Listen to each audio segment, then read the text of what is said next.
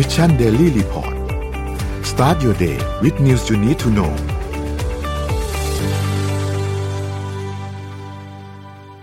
สวัสดีค่ะ ยินดีต้อนรับเข้าสู่รายการ Mission Daily Report ประจำวันที่ 21 ธันวาคม พุทธศักราช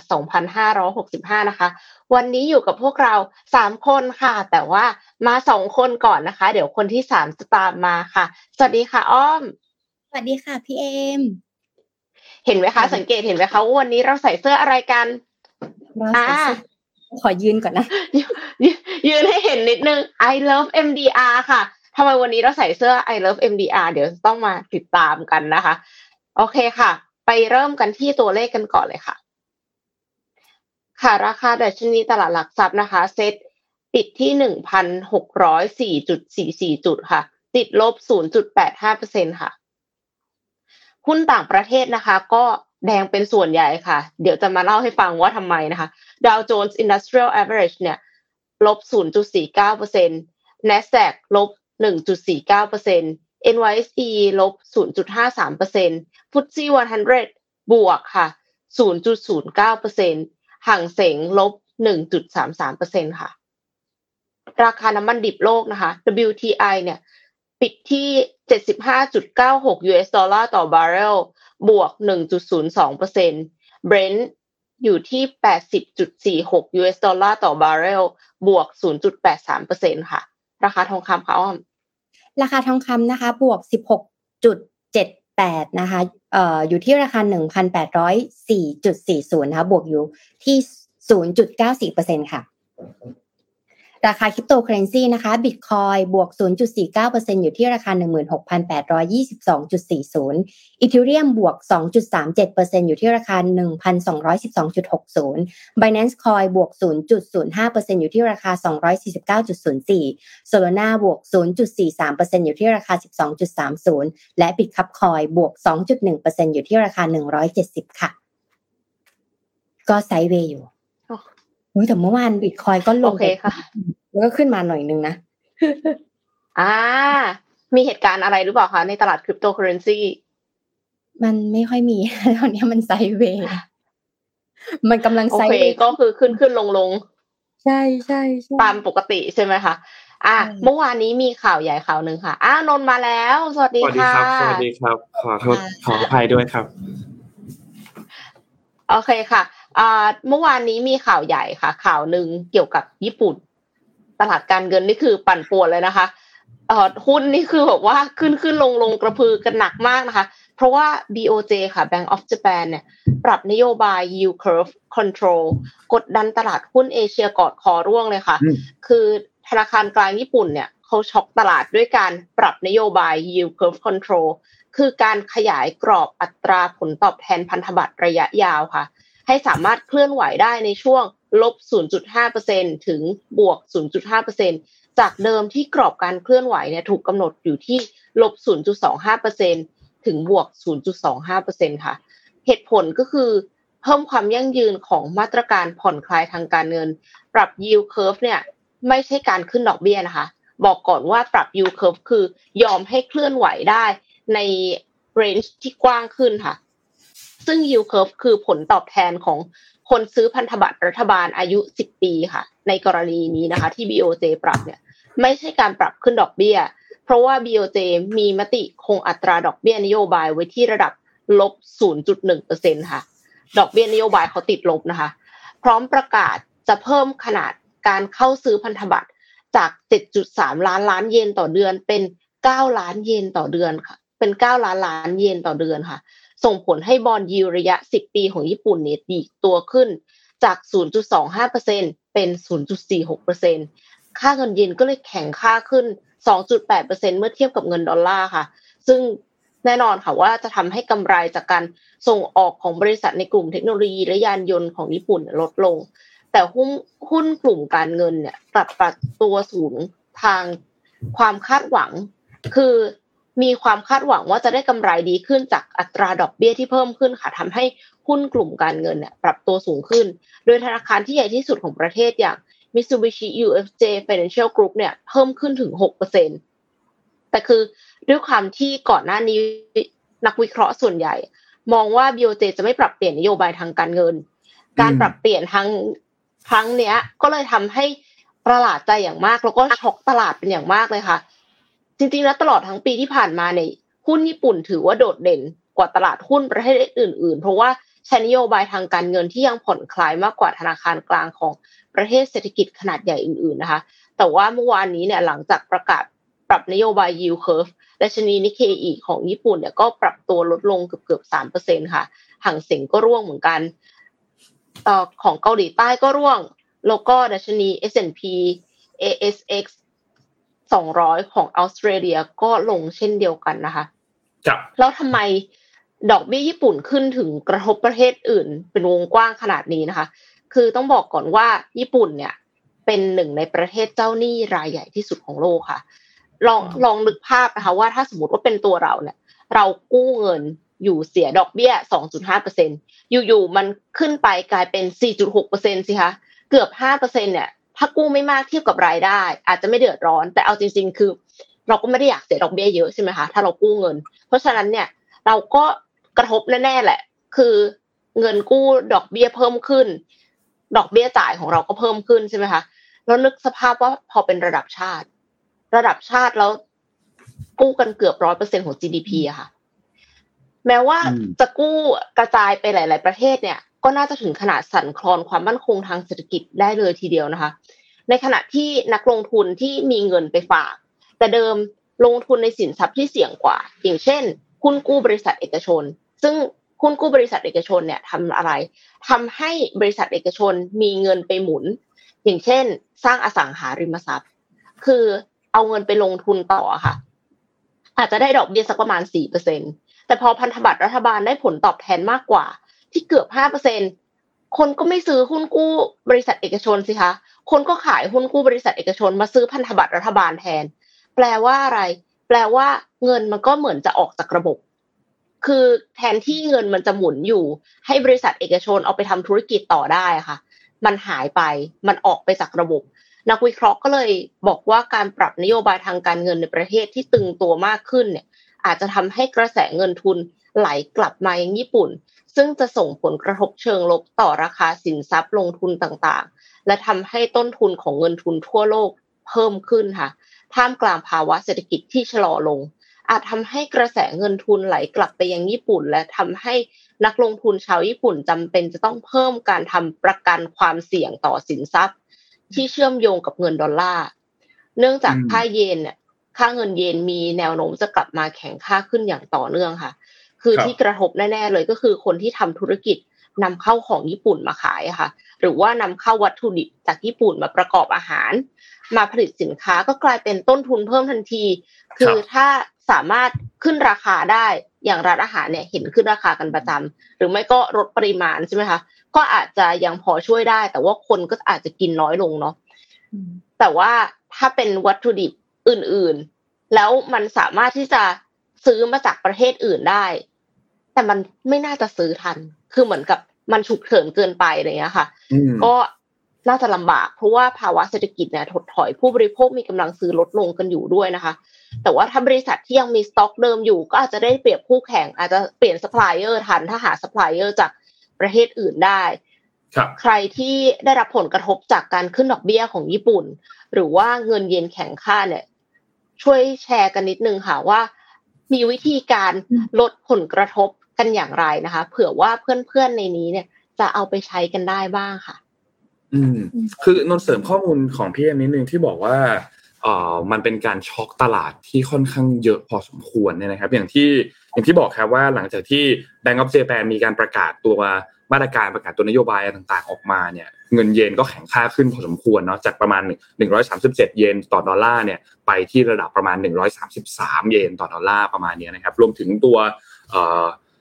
US ดีอินเด็กเนี่ยก็อ่อนค่าลงมาอยู่ที่อยู่ประมาณ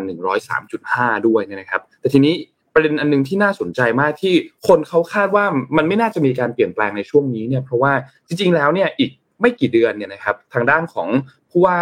การธนาคารคนปัจจุบันก็คือคุณฮารุฮิโกะคุโรดะเนี่ยเขากำลังจะลงจากตำแหน่งแล้วนะครับตลาดเขาก็คาดการณ์กันว่าโอเค การเปลี่ยนแปลงของญี่ปุ่นคงจะมีเกิดขึ้นแน่ๆแหละ แต่ว่าน่าจะเป็นหลังจากที่มีการเปลี่ยนเก้าอี้แล้วนะครับแต่ว่าการตัดสินใจในครั้งนี้เนี่ยก็มันยังไม่ได้มีการเปลี่ยนเก้าอี้เกิดขึ้นเนาะก็เลยทำให้ทุกคนเนี่ยค่อนข้างที่จะช็อกพอสมควรรวมถึงตลาดเองก็มีการตอบสนองในเชิงลบอย่างที่พี่เอ็มพูดถึงว่าแทบจะทุกตลาดมันติดลบลงมาหมดเลย นะครับก็ข่าวนี้น่าจะข่าวนี้คิดว่าเป็นข่าวใหญ่ที่สุดในช่วงช่วงวันที่ผ่านมาแล้วล่ะนะครับ แล้วก็ส่งผลกระทบต่อ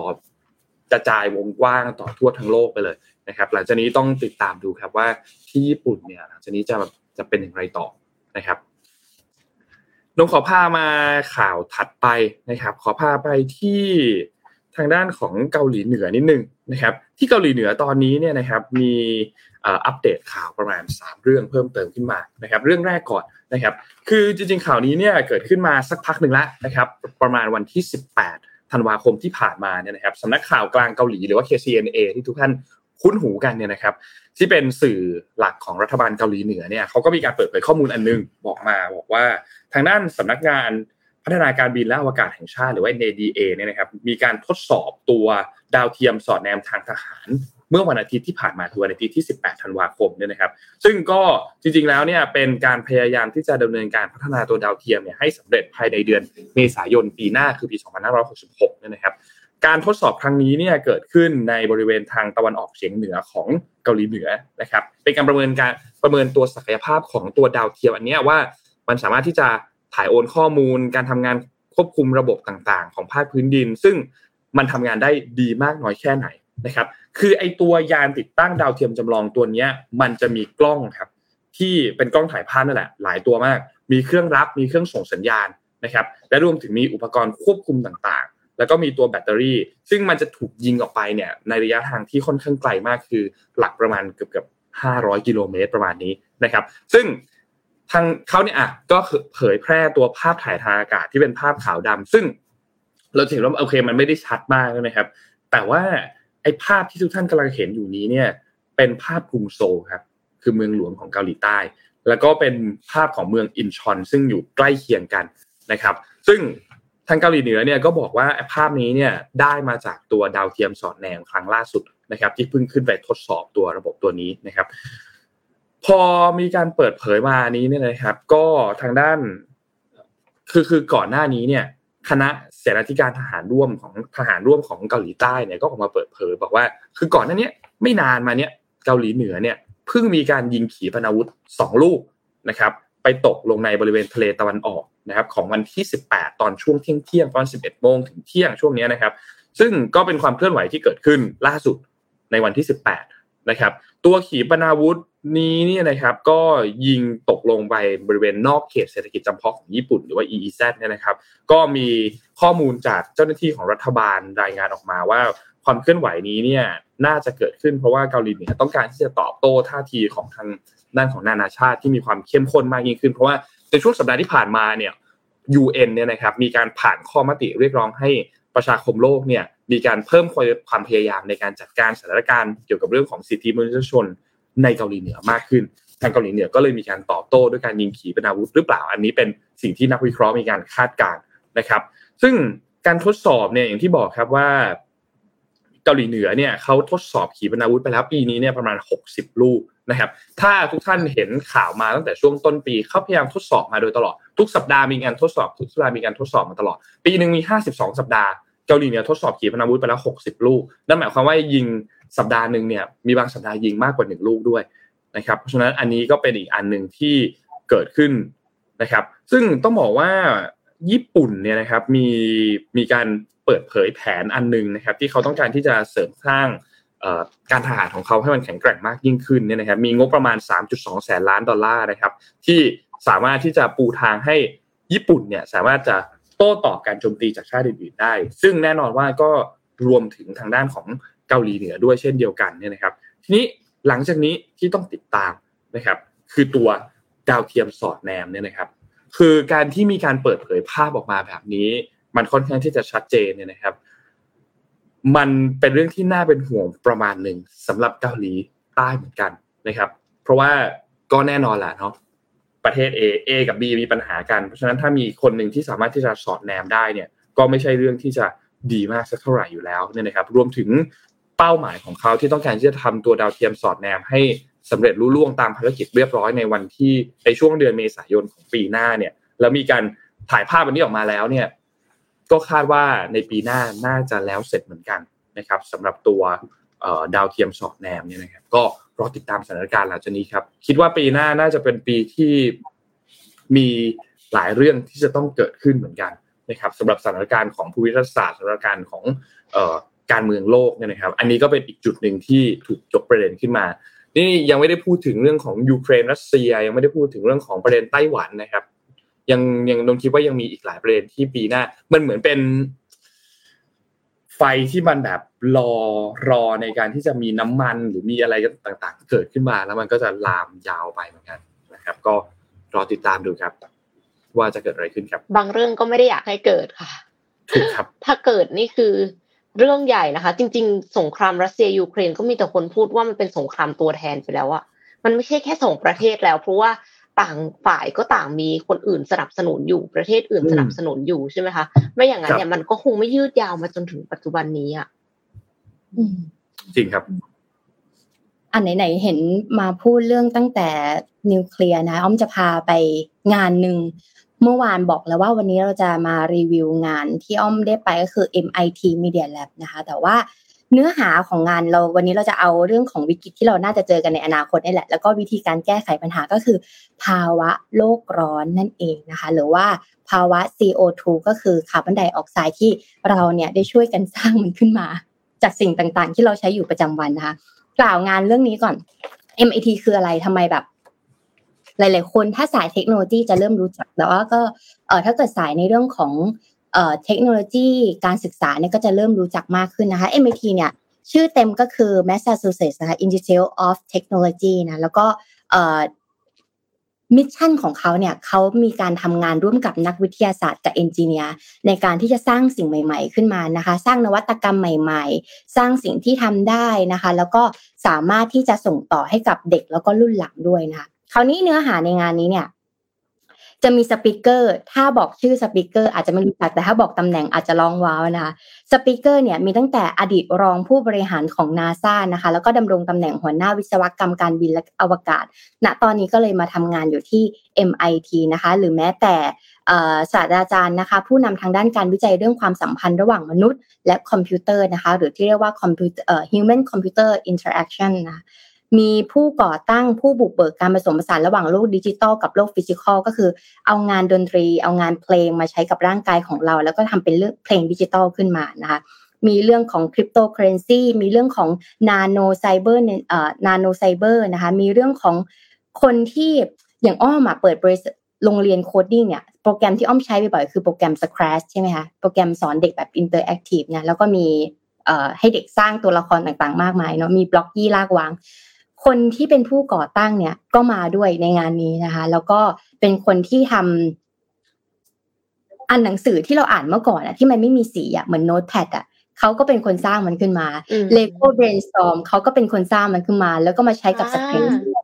ใช่ก็คือคนนี้คืออ้อมเป็น FC คนนี้ คนเดียวไปในงานนี้แต่พอไปในงานนี้รู้สึก โหมันเบิกโลกมากๆเลย ก็เลยเอาเอาเนื้อหาในงานนี้ที่อ้อมชอบมากๆมาค่ะ แต่เนื้อหาในงานนี้เป็นเรื่องที่อ้อมบอกไปเบื้องต้นก็คือเรื่องของโรคร้อนโลกร้อนนะคะ แล้วก็ถ้าภาพไม่ดีวิดีโอไม่โอเค ต้องขออภัยด้วยเพราะเป็นคนทำสไลด์มาให้ท้ายสุด ยืนยืนอยู่ข้างหลังงาน แล้วก็ถ่ายถ่ายเก็บภาพขึ้นมานะคะอะโอเคเดี๋ยวให้ทีมงานเอาภาพขึ้นมาได้เลยค่ะ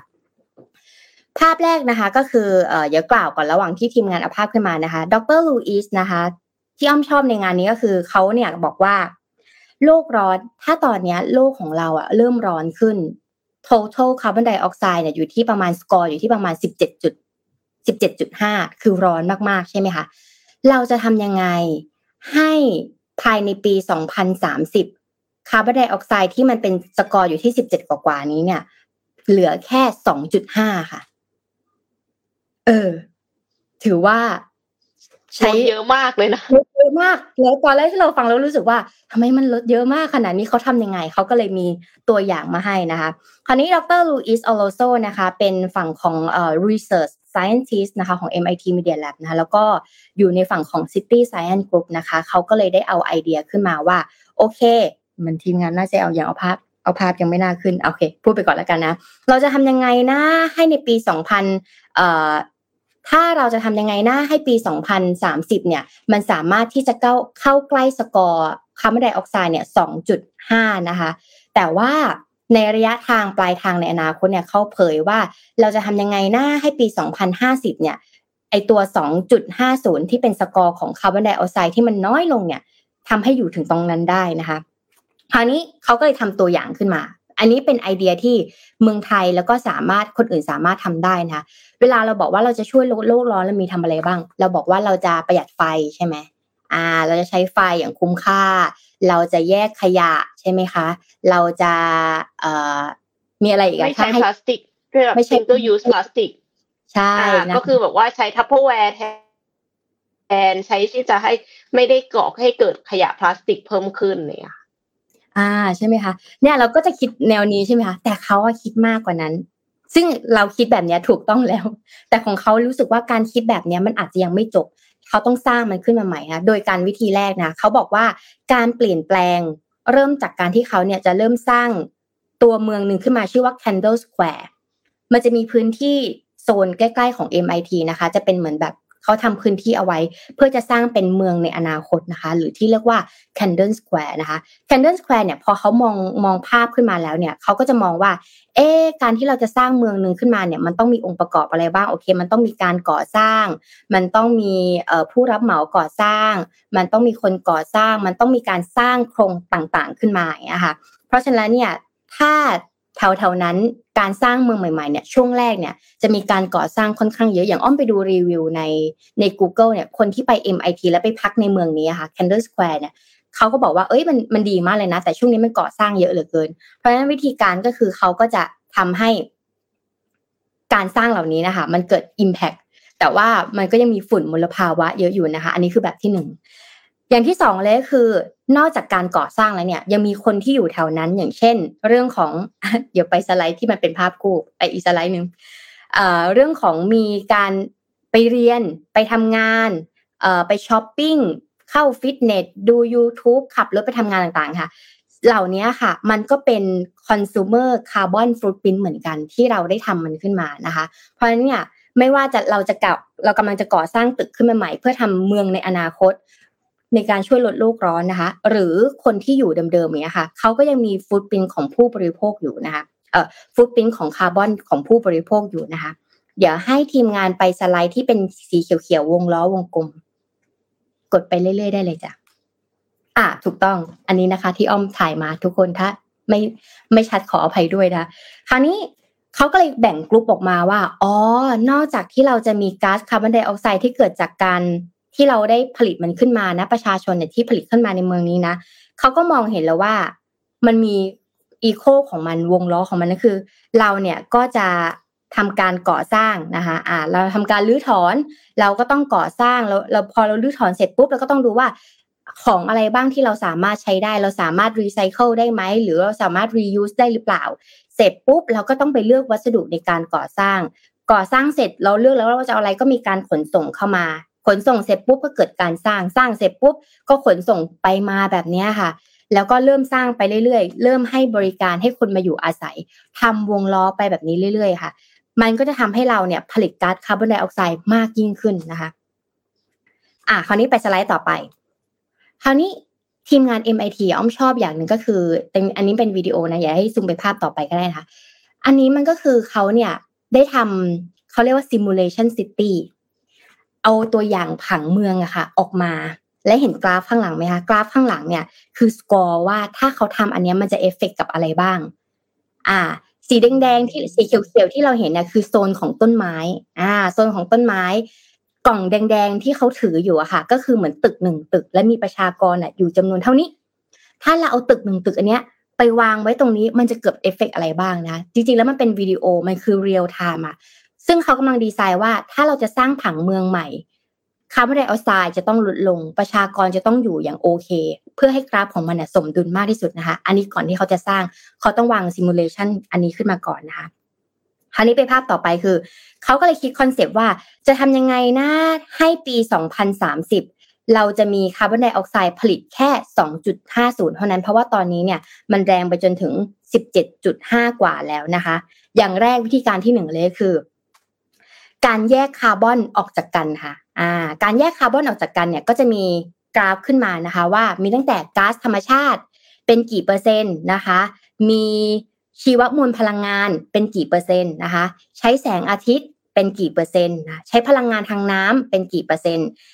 ดีเซลหรือว่าเอ่อน้ำมันต่างๆเนี่ยใช้เป็นกี่เปอร์เซ็นต์คะถ้าเราทำแบบนี้ภายในปี 2030เนี่ยสิ่งที่เกิดขึ้นคือ เราสามารถลดการผลิตไฟฟ้าได้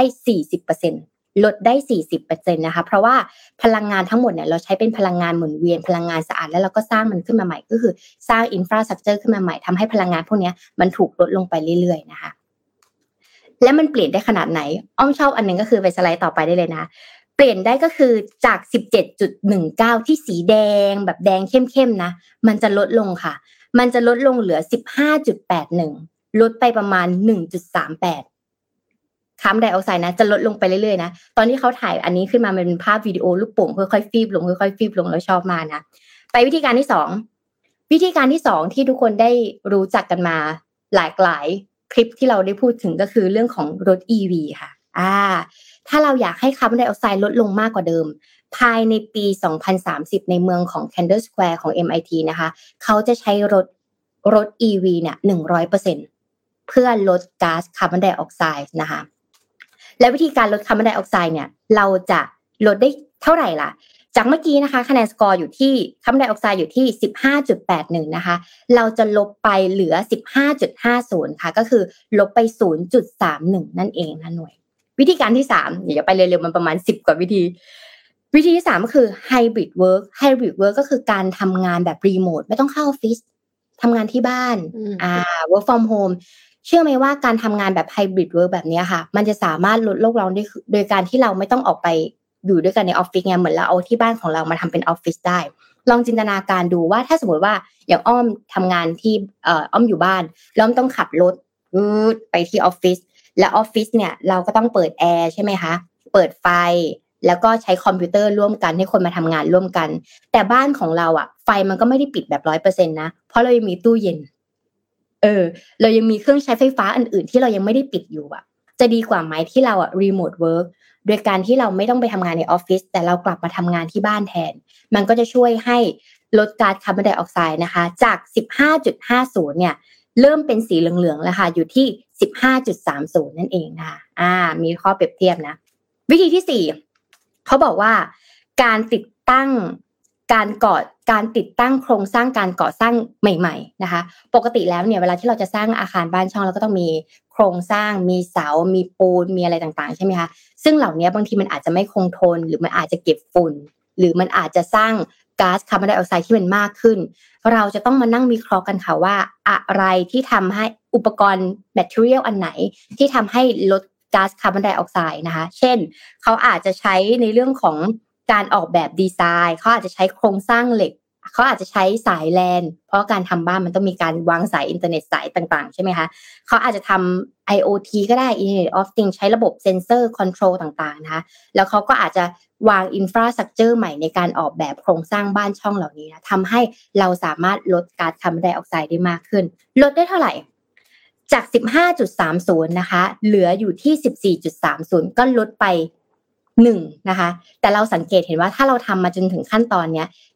17.19จนถึง14.30จาก17.19ที่มันแดงเถือกเลยนะ ตอนนี้17เจ็ดเอ่อ14.30เนี่ยมันเริ่มเหลืองแล้ว จากแดงเป็นส้มจากส้มเป็นเหลืองนั่นเองนะคะคราวนี้วิธีการต่อไปก็คือเขาเริ่มเห็นแล้วว่าการที่เราจะแก้ไขได้ดีที่สุดแต่อย่างแรกคือเราต้องออกแบบผังเมืองนะคะ ให้ดีนะคะสองเราต้อง educate พลเมืองของเราว่าเราจะทำแบบนี้นะ เราจะทำยังไงให้เขาสะดวกสบายได้ดีขึ้น เราต้อง educate การใช้เทคโนโลยี การอยู่ร่วมกันนะคะ และให้มันเป็นพื้นที่ที่ปลอดภัย แล้วก็ข้อสุดท้ายเลยคือการออกแบบดีไซน์ห้องแต่ละคน พื้นที่ที่อยู่อาศัยให้เขาเปลี่ยนจากที่ทำงานในออฟฟิศเนี่ยมาสามารถทำงานในบ้านได้นะคะ แบบนี้มันจะยั่งยืนมากกว่านะคะคราวนี้ขั้นตอนที่ห้า เขาก็เลยออกแบบว่า เอ๊ะเราจะทำยังไงนะ ให้ในพื้นที่ในโซน 15 นาที เราสามารถเดินหากันได้นะคะ life work summary นะคะ asymmetry นะคะ คือสามารถการใช้ชีวิตในแต่ละโซนนะคะ มองว่า 15 นาทีนี้เนี่ยเราสามารถไปตรงไหนได้บ้าง เอาจินตนาการสมมติว่าออฟฟิศเราอะอยู่สีลม แต่ถ้าบ้านเราอะอยู่หนองแขมาไกลนะ เออ แต่มันจะดีกว่าไหมที่ในแต่ละหน่วยของเราอะ บ้านของเราอยู่ตรงนี้แต่อีกสิบห้านาทีถึงห้างสรรพสินค้า อีกสิบห้านาทีเนี่ยถึงปาร์คอีกสิบห้านาทีเนี่ยถึงร้านอาหารอีกสิบห้านาทีถึงตรงนี้ และเราอะสามารถเดินไปได้ วิธีการแบบนี้นะคะ มันจะช่วยลดเรื่องของคาร์บอนไดออกไซด์นะคะ การช่วยลดของคาร์บอนไดออกไซด์เนี่ยเดี๋ยวมันจะสรุปตรงประมาณข้อที่เก้านะคะ ต่อมายังไม่พอนะคะ ข้อที่หกค่ะ นอกจากทำแบบนี้แล้วนะคะ เขายังต้องให้เราเนี่ยสามารถที่จะเดินไปไหนมาใด เดินไปไหนมาไหนได้นะคะ เกิดความคล่องตัว เกิดข้อมูลที่เขาได้ดีไซน์ออกมานะคะคือ ในร้านค้าแต่ร้านค้าเนี่ยจะต้องมีข้อมูลทุกรูปแบบนะคะ ไม่ว่าจะเป็นเรื่องของการทำไมถึงทำร้านอาหารนี้เอ่อทำมาได้ยังไงระยะทางปลายทางเป็นแบบไหนระยะเวลาเป็นยังไงนะคะ ถ้าเราจะไปร้านนี้มันจะต้องเกิด อะไรบ้างนะคะ อันนี้คือตัวอย่างที่เขาทำรีเสิร์ชขึ้นมานะคะ ในขณะเดียวกัน พอทำเสร็จแล้วเนี่ยเขาก็ต้องให้เห็นว่า เอ้ย ถ้าเราทำแบบนี้ขึ้นมาได้เนี่ย ในร้านค้าอื่นเนี่ยก็ต้องทำด้วยนะเพราะถ้าเกิดเขาทำแบบนี้ขึ้นมาได้สิ่งที่เกิดขึ้นเลยคือ มันจะทำให้ประชาชนน่ะไม่อยากใช้รถ จะอยากเดินนะคะ แล้วก็เกิด inspiration ทำให้ลดคาร์บอนไดออกไซด์ด้วยนะไปต่อข้อที่เจ็ดค่ะ ข้อที่เจ็ดก็คือ hyper เอ่อข้อที่เจ็ดก็คือการเอาบ้านของเราเนี่ยมาออกแบบ ให้สามารถทำอะไรก็ได้นะคะ จริง ๆ มันเป็นวิดีโอนะ อันนี้มันเป็นห้องหนึ่งห้อง ซึ่งฝั่งขวาสุดอะมันคือห้องน้ำตรงกลางอะคือตู้ และซ้ายสุดที่เห็นคนเยอะๆเหมือนปาร์ตี้เนี่ยคือห้องนอน ห้องกินข้าว ห้องนั่งเล่น ห้องปาร์ตี้ และทุกอย่างมันสามารถเคลื่อนย้ายกันหมดเลยค่ะ ถ้าเราอยากจะนอนเราก็แค่กางเตียงออกมาปุ๊บนอนเสร็จเก็บเตียงนะคะ ถ้าเราอยากจะทำเป็นโต๊ะอาหารดึงโต๊ะออกมาจาก ก้อนตรงกลางนะแล้วก็กินข้าวร่วมกัน แล้วก็เก็บเนี้ยค่ะ ถ้าเราอยากจะไปห้องน้ำเราสามารถเลื่อนตู้ออกมาและสามารถไปห้องน้ำได้ ห้องหนึ่งห้องเนี่ยสามารถดีไซน์ให้มันเป็นใช้ได้หลายอย่างนะคะคราวนี้ถ้าเราทำสองขั้นตอนนี้นะคะ การอยู่อาศัยที่ดีขึ้น เดินไปหาร้านอาหารได้ง่ายขึ้น และทำให้ห้องของเราเนี่ยสะดวกสบายยิ่งขึ้น สามารถใช้ได้หลายฟังก์ชันนะคะ สิ่งที่เกิดขึ้นคือจากสกอร์ที่มันเป็นสีเหลืองๆ14.30 เนี่ย จะลดไปเหลือ 8.20 ค่ะ สีเขียวขึ้นเลยทันที หายไปประมาณ 6.11 นะคะก๊าซคาร์บอนไดออกไซด์หายไปเยอะนะ หายไปเยอะมากนะคะ ยังไม่จบไปต่อ ข้อที่ 8 ข้อที่ 8 เนี่ย อันนี้ผมชอบมากเลยอะเราเนี่ยสามารถเคลื่อนย้ายไปไหนก็ได้ ด้วยสเกลที่มันเล็กๆ อ่า เคลื่อนย้ายยังไงดูภาพนี้นะคะ เดี๋ยวไปภาพภาพที่มีกดจักรยานนะ สมมติว่าอ้อมเนี่ยกำลังอยู่มหาลัยอะอยู่มหาลัยแล้วอ้อมก็ลงมาจากตึกนะคะ สิ่งที่อ้อมทำเลยคืออ้อมกดมือถือขึ้นมา แล้วอ้อมก็กดแอปหนึ่งขึ้นมาที่ชื่อว่า PEV ซึ่งแอปนี้นะคะ วิธีการของเราเลยก็คือแอปนี้มันก็จะขึ้นมาว่าจุดที่เราอยู่คือตรงไหน อ่า ฝั่งภาพขวาบนนะคะ แล้วรถจักรยานน่ะอยู่ตรงไหน เออ เรากดออเดอร์เสร็จปุ๊บรถจักรอันนี้จักรยานนะคะ ไม่ใช่มอไซค์จักรยานคันนี้ก็จะขับมาหาเรา ขับมาหาเราแบบจักรยานปกติอ่าพอเราขึ้นจักรยานเสร็จปุ๊บ เราไม่ได้ขับนะคะ เราปั่นค่ะ ปั่น ปั่นไปทำงาน พอเราปั่นไปทำงานเสร็จปุ๊บ เราตัดบัตรเครดิตจ่ายเงินเรียบร้อยแล้วนะคะ เราก็แค่ขึ้นไปทำงานปกติ แล้วจักรยานคันนี้ก็จะขับไปที่ลานของเขาเก็บของเขาไว้ที่เดิม และเผื่อคนอื่นเขาจะเรียกจักรยานคันนี้ด้วยเหมือนกัน เออ ความน่าสนใจก็คือเรียกมาเรา เราไม่ได้เราต้องปั่นมากค่ะสะดวกนะ สะดวกมาก อีกอันนึงใช้ฟังก์ชันซัมมอนกับจักรยานใช่ตอนแรกเห็นอ๋อมันก็เป็นรถมั้งรถรถขับเคลื่อนหรือเปล่าอ๋อไม่จ้ะมันเป็นจักรยานจ้ะเราต้องปั่นไปเองนะคะ ภาพต่อมานะคะ ก็คือจักรยานเหมือนกันนะเราอยากลดรุ่นร้อนใช่ไหมแล้วก็ต้องปั่นจักรยานใช่ไหมภาพนี้นะคะ ฝั่งซ้ายบนมีผู้หญิงคนหนึ่งกำลังขัดปั่นจักรยานมาจอดไปที่ตึกนะคะ และจักรยานเราก็จะเห็นแล้วเนาะมันเป็นล้อคู่ หมายถึงว่าล้อหน้าหนึ่งล้อและล้อหลังหนึ่งล้อใช่ไหมคะเป็นล้อแบบเรียวๆนะ แต่พอเราปั่นจักรยานเสร็จปุ๊บเราจะขึ้นไปทำงานและหรือเราจะขึ้นไปมหาลัยแล้ว เราต้องคืนจักรยาน แต่ว่าจักรยานไม่ใช่ของเรา เพราะเราไปเรียกเขามา วิธีการคือล้อเนี้ยค่ะ จากที่มันเป็นล้อเดียวอะมันจะแยกออกมาเป็นสองล้อ แล้วมันก็จะปั่นเองกลับไปที่ station ของเขาเอง อันนี้คือที่ MIT เขาทำนะคะ ก็สะดวกสบายมาก ไม่ใช่ว่าเป็น demo นะ อันนี้เขาทำกันมาแล้วนะคะ ซึ่งวิธีการแบบนี้มันจะช่วยให้เราอะลดคาร์บอนไดออกไซด์ได้นะแล้วก็ให้โลกของเราอยู่ได้ดีขึ้นอะไปต่อข้อที่ 9 ข้อที่ 9 วันก่อนที่พี่เอ็มพูดในเรื่องของฟิวชั่นพลังงานฟิวชั่นใช่ไหมคะถ้ามันสามารถทำได้อะดีมาก เพราะว่ามันจะช่วยเราลดการใช้พลังงานได้มากขึ้นก็คือ อดีตเราต้อง input เข้าไปเยอะมาก แล้วเรา output ออกมานิดเดียวใช่ไหมคะแต่ถ้าในอนาคตน่ะเรา input นิดเดียว แต่เราสามารถสร้างพลังงานได้มหาศาลโดยที่เราไม่ต้องไปใช้พลังงานทด โดยที่เราไม่ต้องใช้พลังงานเชื้อเพลิงที่มันเยอะขึ้นนะคะ วิธีการแบบนี้เนี่ยมันจะช่วยลดโลกร้อนได้ด้วยเหมือนกัน ถามว่าลดได้เท่าไหร่สองวิธีการเมื่อกี้นะคะ จาก 8.20 สีเขียวนะ เป็น 7.33 ค่ะ อ่า เป็นเขียวอ่อนนะคะ ลดไป 0.87 นั่นเองนะคะ ข้อสุดท้ายข้อที่ 10 ก็คือการทำอาหารกินเองนั่นแหละลด low carbon diet นะคะ แล้วก็ local food production เพราะเราปกติแล้วเวลาเราอยากจะกินอาหารดีๆ ใช่ไหมเราบอกว่าเออเราผักเนี่ย ถ้าเมืองไทยผักชิ้นนี้ ก้อนนี้แบบนี้ต้องสั่งมาจากเชียงรายเท่านั้น ถึงจะอร่อยถึงจะกรอบถึงจะดีใช่ไหมคะแต่ถ้าจะดีกว่าไหมเออแต่วิธีการแบบนั้นเนี่ย มันคือการเราต้องพึ่งพาโลจิสติก เยอะ การเอ่อแช่แข็งไอวิธีการเหล่านี้ค่ะ มันจะ burn energy เยอะมาก แล้วก็ใช้ สามารถผลิตคาร์บอนไดออกไซด์ได้สูงมากๆ จะดีกว่าไหมที่บ้านเราอะสามารถปลูกผักได้ หรือโซนละแวกใกล้เคียงสามารถปลูกผักที่ดีและปลอดภัยได้ วิธีการแบบนี้ค่ะ มันจะช่วยลดคาร์บอนไดออกไซด์ได้นะคะ จากเมื่อกี้เนี่ย 7.33 นะคะ อยู่ตอนนี้เนี่ยอยู่ที่ 5.90 เออ5.90 นี่ก็คือหายไปประมาณ 1.43 นะคะ แต่อันนี้ถ้าทำได้ภายในปี 2030 เราก็จะสามารถลดคาร์บอนไดออกไซด์ได้ดีมากๆนะคะไปต่อ เพราะว่าเราตั้งเป้าประมาณ 2.50 ใช่ไหมตอนนี้ยัง 5.30 ยังห่างกันนิดนึง เพิ่มเติมก็คือสไลด์ต่อไปนะคะแล้วถ้าเราใช้ plant based diet หรือใช้ air travel ที่คือเราเราขึ้นเครื่องบิน แต่เราไม่ได้ใช้พลังงานที่มันเป็นพลังงานเชื้อเพลิงเนี่ย เราก็จะสามารถลดไปได้ถึง 4 เหลือ 4.91 นะคะ แล้วก็ถ้า เรามีความรู้เราทำแบบนี้ไปเรื่อยๆ ไม่ใช่ทำครั้งเดียวจบนะ เราทำแบบนี้ไปเรื่อยๆ เรามีการเซต zero service ก็คือ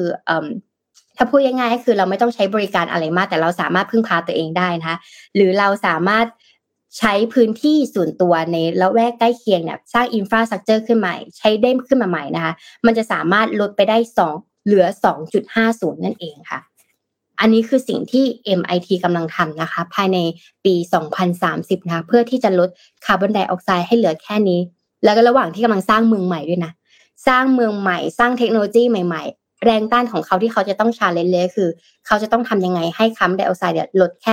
2.50 นะคะ และถ้าเกิดโมเดลนี้เกิดขึ้นนะคะ เรื่องเหล่านี้จะไม่เกิดขึ้นเลยก็คือ อย่าไปภาพต่อไป เป็นภาพที่เด็กเนี่ยกำลังประท้วง ว่าคุณรู้ไหมว่าพวกคุณเนี่ย กำลังทำให้พวกเราอะลำบาก อืม เพราะว่าในวันที่คุณไม่อยู่แล้วอะสิ่งเหล่านี้พวกเราจะต้องรับผิดชอบประมาณนั้นนะคะเพราะฉะนั้นก็จะมีเริ่มมีเด็กแล้ววัยรุ่นเนี่ย เริ่มทำการเอ่อไม่ได้เรียกว่าเชิงประท้วง แต่ว่าเป็นการเชิญชวนแล้วกันเนาะว่าให้เรารักโลกเรารักโลกมากขึ้น มีการวาดรูป มีการออกมาพูดคุย และเราก็เริ่มเห็นว่าเด็ก ๆ เนี่ย เริ่มพูดถึงการรักรักโลกมากขึ้นนะ เพราะว่าสุดท้ายแล้วเนี่ย เราเป็นคนใช้งานหรือเราเป็นคนสร้างแล้วเราเป็นคนใช้งาน เราอาจจะตายไปแล้วไงไม่มีชีวิตอยู่แล้ว แต่คนที่จะรับผลกระทบเยอะที่สุดก็คือเด็กใหม่นี่แหละค่ะ next generation เนี่ยที่เขาจะต้องสู้กับภาวะเหล่านี้ ไม่ว่าจะเป็นเรื่องของเทคโนโลยี สงคราม นิวเคลียร์หรือแม้แต่โลกร้อนนะคะ ก็ไว้เป็นไอเดียนะ อีกอันนึงวิดีโออันสุดท้าย พอดีว่าจบ session แรก session ที่สองเนี่ยเขาก็เขาก็จะพูดเรื่องเรื่องของคริปโตเคอเรนซีว่าไอ้คริปโตเคอเรนซีเนี่ยมันจะสามารถทำให้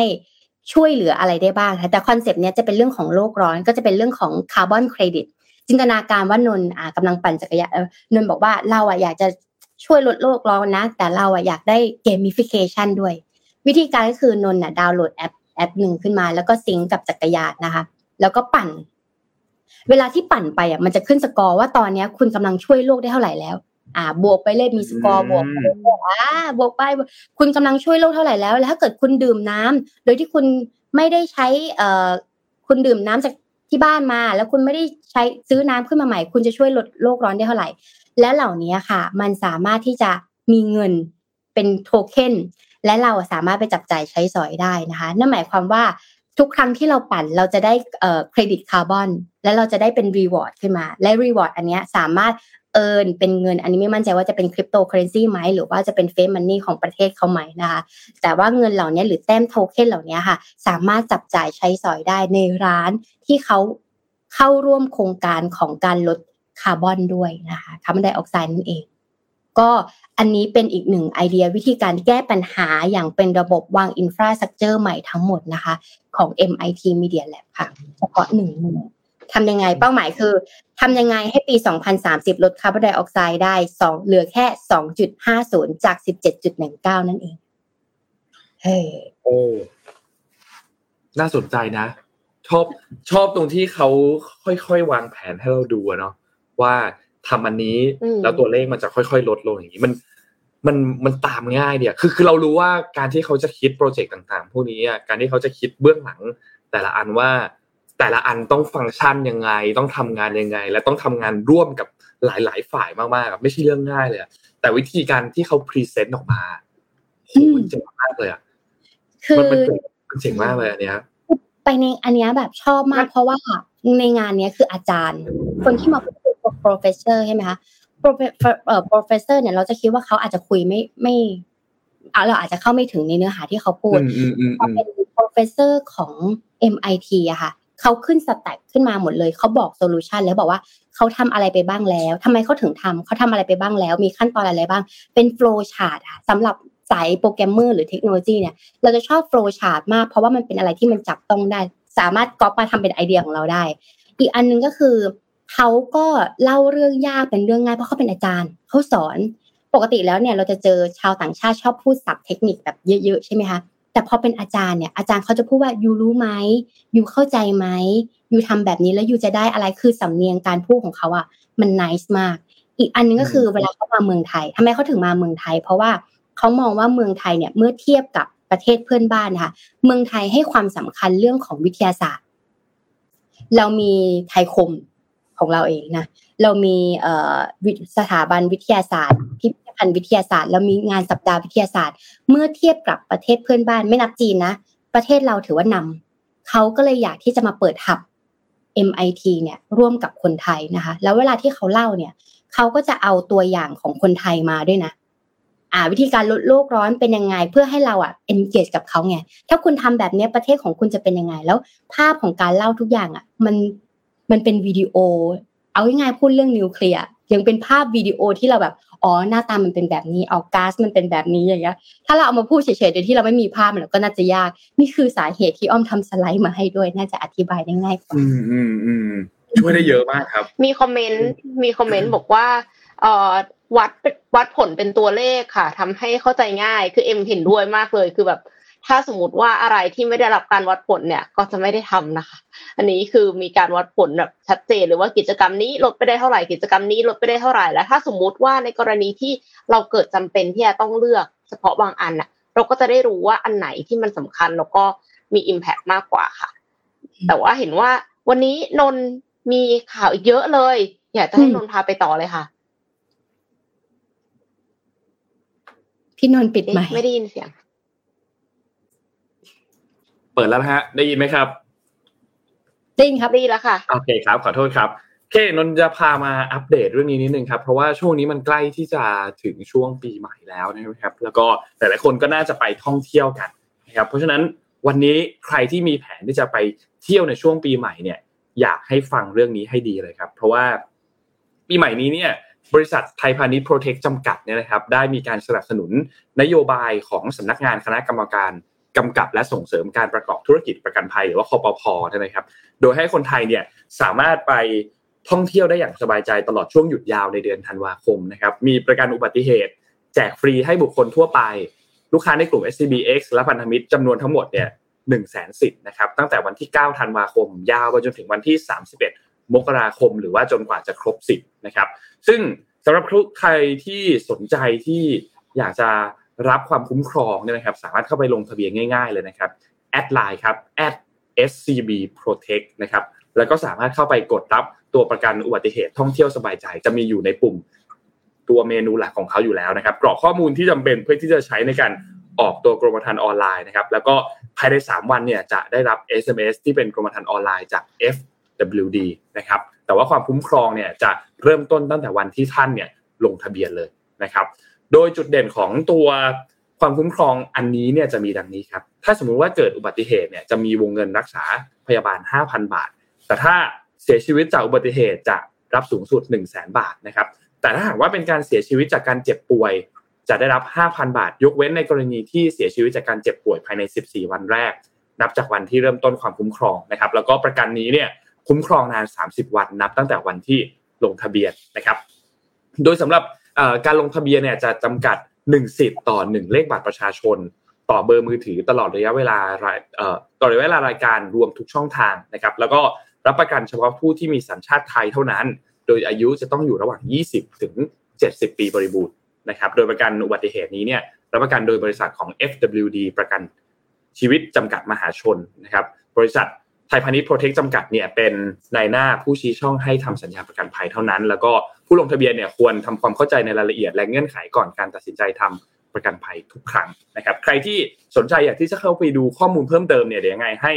สมมูลแปะลิงก์ไว้ให้นะครับหรือว่าจะโทรไปที่ 1314 ก็ได้นะครับ เป็น SCB Protect Call Center นะครับหรือว่าจะกดไลน์แอดไป at SCB Protect ก็ได้นะครับ ถ้าฟังไม่ทันสมมูลปักลิงก์ให้อีกทีหนึ่งนะครับ ยังไงก็ขอบคุณข้อมูลดีๆจาก SCB Protect ด้วยครับ ไปไหนต้องมีประกันนะเออเห็นใช่ใช่ไปไหนต้องมีประกันนะคะแล้วก็เห็นมีมีคนทักมาว่าเรานัดกันใส่เสื้อ ใช่เรานัดกันใส่เสื้อค่ะ เรานัดกันใส่เสื้อเพราะว่าตอนเนี้ยก็คือ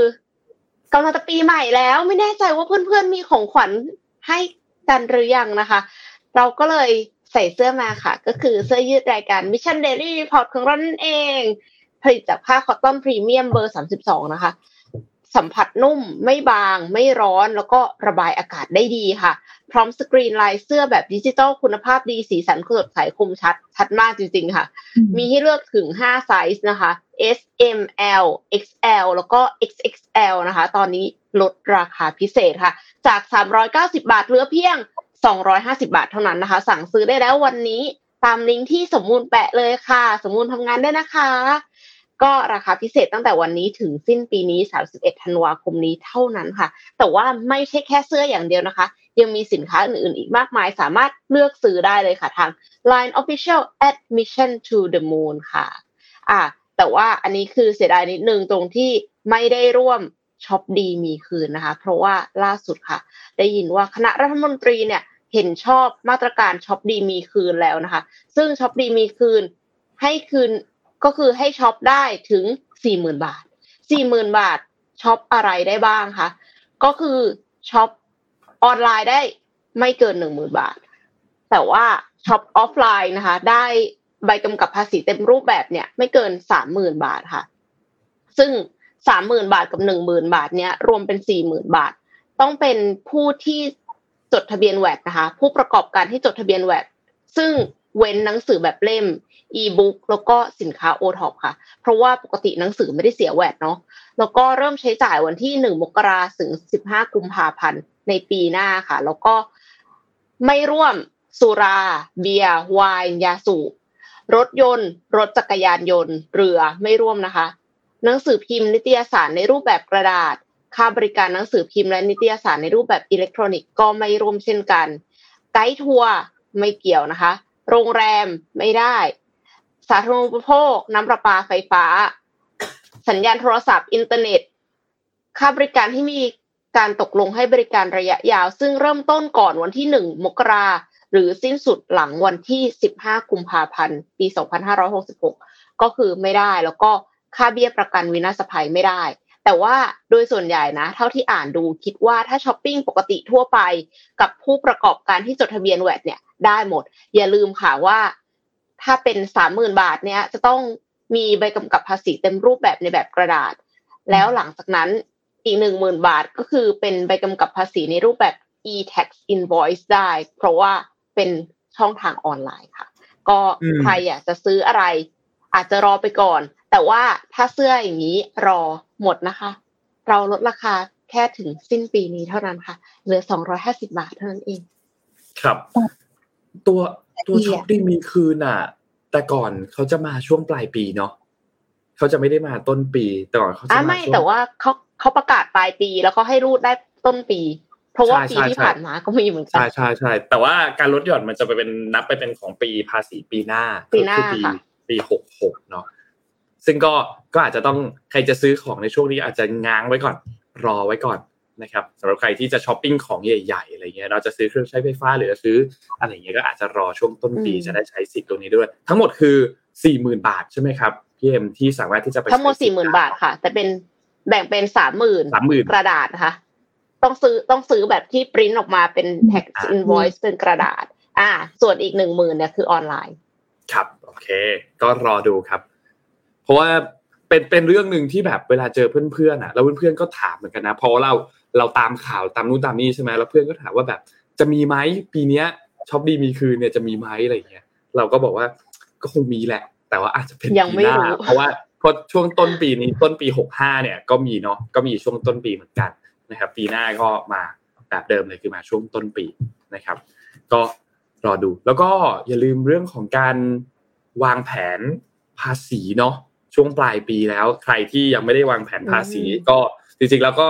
ก็เหลือเวลาค่อนข้างน้อยแล้วแหละนะครับ เพราะฉะนั้นก็วางแผนภาษีกันให้ดีๆนะครับ เหลือเวลาอีกไม่เยอะมากนะครับ ก็จะได้ดูกันว่าอะมีวางแผนอะไรขาดอะไรไหมใช้สิทธิ์ลดหย่อนต่างๆ เรียบร้อยหรือยังนะครับ กองทุน S S F กองทุน R M F จะซื้อกองทุนนั้นไหมหรือว่ามีสิทธิ์ลดหย่อนภาษีอันอื่นๆฐานภาษีของท่านเป็นอย่างไรนะครับ ก็สามารถที่จะดูข้อมูลได้นะครับ ก็อะประมาณนี้นะครับ เดี๋ยวนนท์พาไปอัปเดตข่าวถัดไปครับพี่เอ็มเดี๋ยวขอไปดูค่ะที่ข่าวของอะไปดูอัปเดตข่าวเรือหลวงสุโขทัยกันนิดนึงนะครับเรื่องสุโขทัยเนี่ยนนท์เล่าย้อนความเหตุการณ์ให้ฟังคร่าวๆ แล้วเดี๋ยวเราจะไปอัปเดตสถานการณ์ล่าสุดว่าตอนนี้เนี่ยเป็นอย่างไรบ้างแล้วเนี่ยนะครับ คือเหตุการณ์ที่เกิดขึ้นเนี่ยนะครับ วันที่ 18ธันวาคมเนี่ยนะครับทางด้านกองทัพเรือเนี่ยเขามีการรายงานออกมาบอกว่า ตัวเรือหลวงสุโขทัยเนี่ยประสบเหตุเรือเนี่ยมีอาการเอียงนะครับ ถ้าใครได้เห็นภาพน่าจะเห็นแล้วนะครับ ก็คืออย่างนี้อย่างนี้เลยภาพตามภาพที่เห็นเลย ภาพทางด้านซ้ายเนี่ยเป็นเรือที่เข้าไปให้ความช่วยเหลือนะครับ ภาพทางด้านขวาเนี่ยก็คือตัวเรือหลวงสุโขทัยนะครับ ที่เอียงอย่างที่ทุกท่านเห็นตรงนี้เนี่ยนะครับ คือเหตุการณ์ที่เกิดขึ้นเนี่ยมันเกิดจากการที่คลื่นทะเลมันลมแรงมากนะครับ ถ้าใครที่ไปเที่ยวช่วงช่วงเนี้ยเพื่อนนนก็เพิ่งไปเที่ยวมาเนี่ยนะครับ ก็บอกว่าลมมันแรงมาก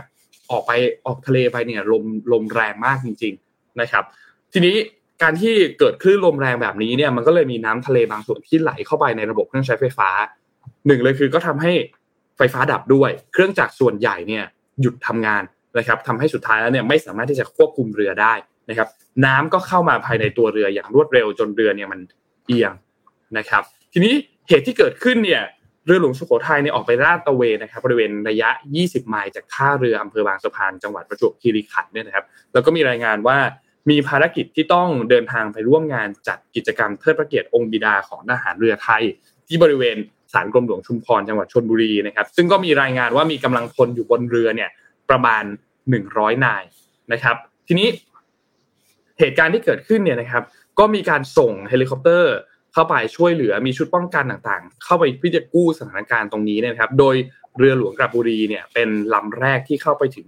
จุดเกิดเหตุนะครับ ก็พยายามกู้เรือนานเป็นระยะเวลาหลายชั่วโมงนะครับ ซึ่งทางด้านของทหารเรือเนี่ยก็มีการระบุออกมาบอกว่าไม่สามารถที่จะแก้ไขสถานการณ์ฉุกเฉินได้เพราะว่าคลื่นคลื่นลมคลื่นลมเนี่ยมันแรงมากทำให้สุดท้ายแล้วเรือหลวงสุโขทัยเนี่ยก็จมลงตอนเวลาประมาณห้าทุ่มครึ่งนะครับ ทีนี้ หลังจากนั้นที่ผ่านมาเนี่ยก็มีการจัดตั้งคณะกรรมการตรวจสอบว่าทำไมมันมีเหตุ เรือมันถึงมีการจมลงไปได้นะครับ แล้วก็มันเกิดเหตุอะไรขึ้นก็มีการตั้งคณะกรรมการตรวจสอบนะครับ คือต้องบอกว่าคลื่นลมแรงตอนนี้ในอ่าวไทยเนี่ยมันค่อนข้างที่จะรุนแรงมากในช่วงช่วงเวลาเนี่ยที่ผ่านมาช่วงสัปดาห์ที่ผ่านมาเนี่ยนะครับ ทีนี้หลังจากนี้เนี่ยก็เลยมีคำถามเกิดขึ้นมาค่อนข้างเยอะครับว่า ตัวเรือหลวงลำนี้เนี่ยมีการซ่อมบำรุงเรียบร้อยแล้วไหมทำไมมันถึงเกิดเหตุ เกิดขึ้นแบบนี้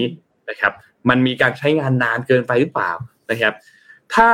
อืมมีเว็บไซต์จากเว็บไซต์ Thai Armed Force เนี่ยนะครับ ก็พูดถึงตัวอายุของเรือหลวงสุโขทัยเนี่ยนะครับบอกว่า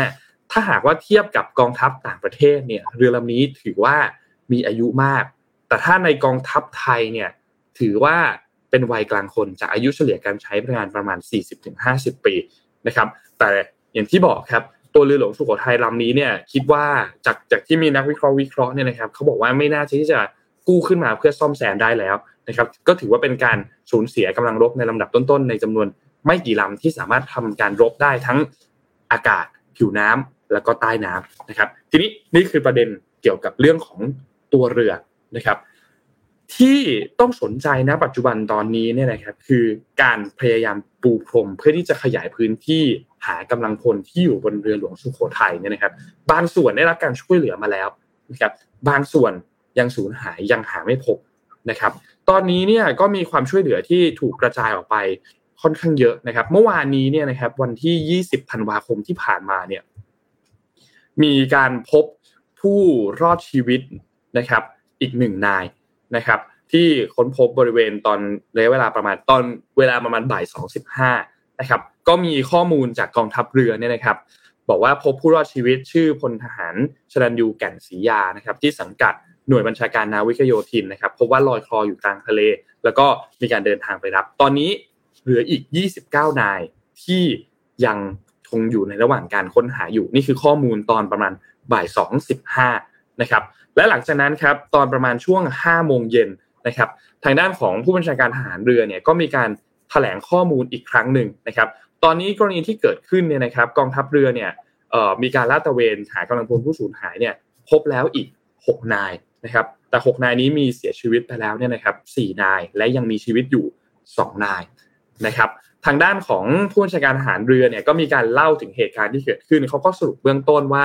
มีคลื่นที่สูงมากบริเวณน้ำเนี่ยมันก็เข้ามาบริเวณหัวเรือ เกิดปัญหาของระบบไฟ ก็มีการพยายามที่จะสูบน้ำออกตามขั้นตอน แต่ว่า ไม่สามารถที่จะสูบได้ทันสุดท้ายน้ำก็เลยเข้ามาบริเวณตัวเรือมากขึ้นเรื่อยๆ ก็ทำให้ระบบเครื่องที่สำคัญต่างๆ เนี่ย มันหยุดทำงานแล้วก็เกิดเหตุการณ์อย่างที่เกิดขึ้นนะครับ นั่นหมายความว่า อัปเดตจากวันที่ 20 ธันวาคมเนี่ยนะครับ พบเพิ่มเนี่ย 6 นาย ยังไม่พบอีก 24 นายนะครับ อันนี้เป็นข้อมูลล่าสุดที่เราได้รับข้อมูลมานะครับ ก็วันนี้เนี่ยคาดว่าน่าจะมีการ ตามหาน่าจะมีการปูพรมเพื่อที่จะตรวจตรวจพื้นที่หาผู้หาผู้ที่สูญหายกันต่อไปนะครับ ก็รอติดตามดูกันต่อว่าสถานการณ์นี้เนี่ยจะเป็นอย่างไรนะครับ อีกประเด็นหนึ่งที่คนถูกคนพูดถึงกันเยอะมากเนี่ยนะครับ ก็คือประเด็นของตัวเสื้อชูชีพ กับจำนวนกำลังพลที่เกิด อันนี้เป็นข้อสังเกตอันหนึ่งที่ต้องบอกว่าเอ่อมี question เยอะมาก เพราะว่าผู้ผู้บัญชาการ เนี่ยก็ออกมายอมรับบอกว่าเสื้อชูชีพกับกำลังพลบนเรือเนี่ยมันมันมันไม่สอดคล้องกันนะครับ คือมันสอดคล้องกับคำให้การของกำลังพลผู้ที่ได้รับการช่วยเหลือในชุดแรกนะครับ คือในวันที่ 19 ธันวาคมเนี่ยทางด้านผู้บัญชาการทหารเรือเนี่ยเขาเปิดเผยบอกว่า เท่าที่ทราบขณะนี้มีการนำกำลังพลขึ้นเรือเพิ่มขึ้นมาอีก 30 คน นั่นหมายความว่านั่นก็เป็นสาเหตุที่เสื้อชูชีพเนี่ยก็ไม่เพียงพอ ซึ่งก็ต้องตรวจสอบกันต่อไปนะครับว่าทำไมจึงไม่นำเสื้อชูชีพติดเรือเข้ามาเพิ่มด้วย คือเสื้อชูชีพมันคือคือไม่ต้องเป็นทหารมันป้องกันได้ง่ายมากเลยคือคือจริง ๆ แล้วมันต้องแบบว่ามันเป็นมาตรการที่ไม่ว่าคุณจะแค่ขึ้นเรือข้ามฟากอะค่ะ มันก็ต้องมีเสื้อชูชีพเพียงพอต่อผู้โดยสารอยู่แล้วค่ะ อันนี้คือพื้นฐานสุดๆเลย มันไม่ได้เกี่ยวกับว่าเป็นเรือรบ หรือว่าเรือที่ต้องเดินทางไกลขนาดนั้นเลยแค่ข้ามแม่น้ำเจ้าพระยาก็ต้องมีนะคะ ถูกต้องครับ คือตอนนี้เนี่ยข้อมูลจากจากข้อมูลหลาย ๆ อันเนี่ยนะครับ ที่ที่บอกมาเนี่ยก็คือมีบางส่วนบอกว่า มีชูชีพไม่เพียงพอ บางส่วนก็บอกว่า โอเค ไม่มีชูชีพจริง ๆ เนี่ยประมาณ6กถึงเนาย แต่ว่าก็ยังมีพวงชูชีพ แต่ว่าด้วยคลื่นลมที่มันแรงมากเนี่ยพอทุกคนเกาะแล้วเนี่ย เชือกที่ผูกพวงชูชีพอยู่เนี่ยมันหลุดนะครับ ซึ่งก็อันนี้เนี่ยคือเป็นเหตุการณ์ที่ มีพลทหารหลังจากนั้นเนี่ยนะครับทางด้านช่องสามเนี่ยเขาก็ไปเข้าไปสัมภาษณ์นะครับเขาบอกว่าขณะเกิดเหตุเนี่ยมันมีคลื่นสูงเกิดขึ้นมานะครับตอนแรกก็ยังพอตั้งหลักได้ แต่หลังจากนั้นไม่ถึง 2 นาทีก็มีคลื่นลูกที่ 2 ที่ซัดเข้ามาอีกทำให้สุดท้ายแล้วทุกคนเสียหลักกันหมด รู้ตัวอีกทีหนึ่งก็ลอยคออยู่กลางทะเลแล้ว โดยที่ไม่มีเสื้อชูชีพนะครับพลทหารเนี่ยก็เล่าว่าเมื่อลอยคออยู่ในกลางทะเลก็ต้องเกาะกันเป็นกลุ่ม ให้คนที่มีชูชีพเนี่ยพาลอยไปหาเรือหลวงกระบุรีที่จอดรอช่วยเหลืออยู่ พื่อนบางส่วนที่ไม่มีชูชีพก็ลอยห่างออกไปเรื่อยๆ ซึ่งก่อนหน้านี้ก็มีการบอกกันว่า ต้องมีบางคนเสียสละ เพราะว่าเสื้อชูชีพไม่พอ เขาเล่าให้ฟังว่าเขาเห็นเพื่อนสนิทสองคนที่จมหายไปต่อหน้าต่อตา และทั้งสองคนไม่ได้สวมเสื้อชูชีพนะครับ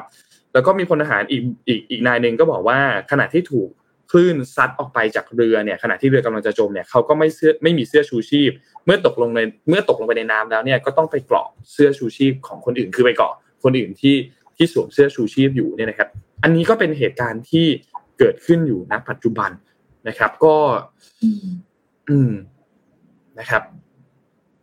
มีการออกมาขอโทษอะไรกันหรือยังเหตุการณ์คือตอนนี้ว่านนคิดว่ามันอาจจะไม่ใช่ช่วงเวลานนไม่แน่ใจเหมือนกันนะว่าว่าเขาออกมาขอโทษออกมาอะไรหรือเปล่า เพราะว่าหลักๆตอนนี้เนี่ย ก็พยายามที่จะหา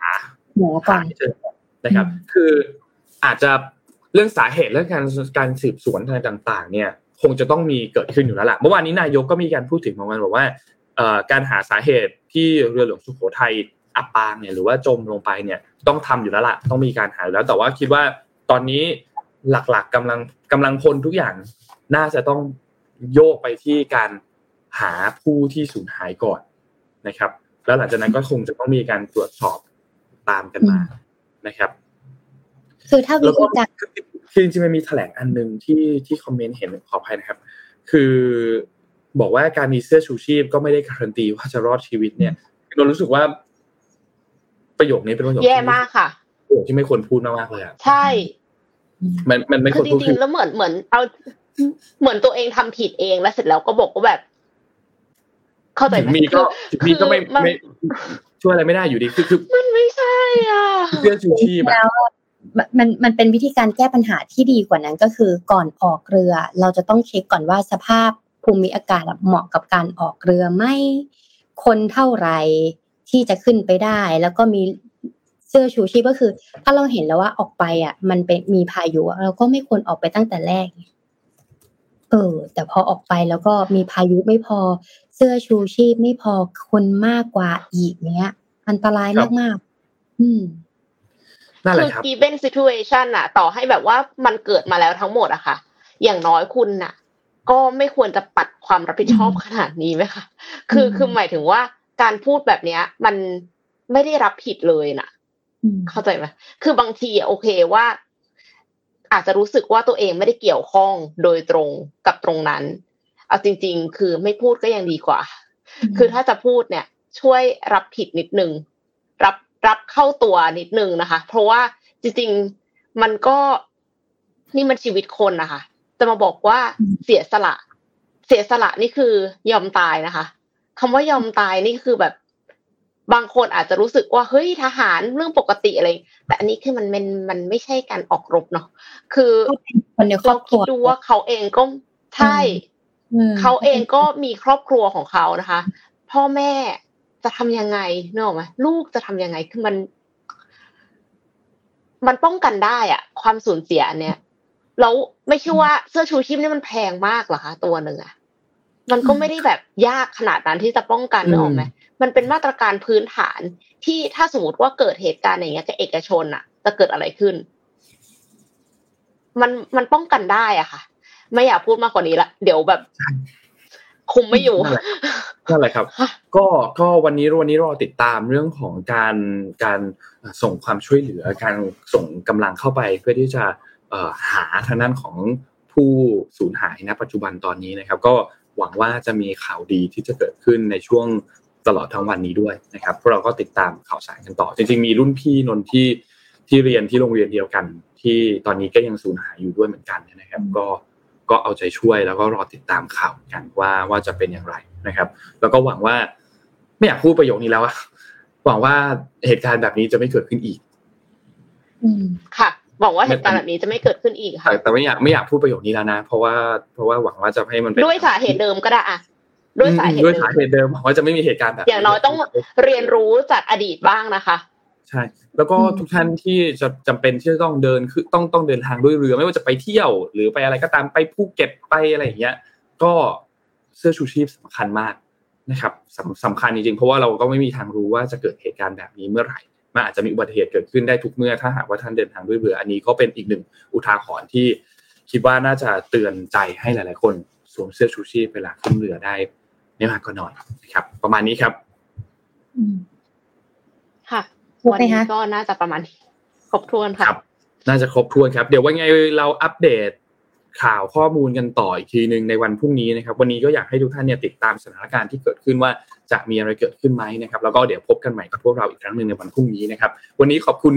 SCB นะครับ ผู้สนับสนุนแสนใจดีของเรานะครับ ขอบคุณ SCB มากๆนะครับ แล้วก็ใครที่สนใจตัวประกันเนาะอย่าลืมตัว SCB Protect นะครับ สมมูลเขาทิ้งลิงก์ไว้ให้แล้ว แล้วก็ปักหมุด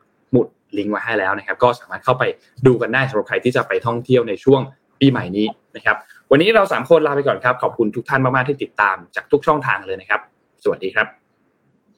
สวัสดีค่ะ Mission Daily Report start your day with news you need to know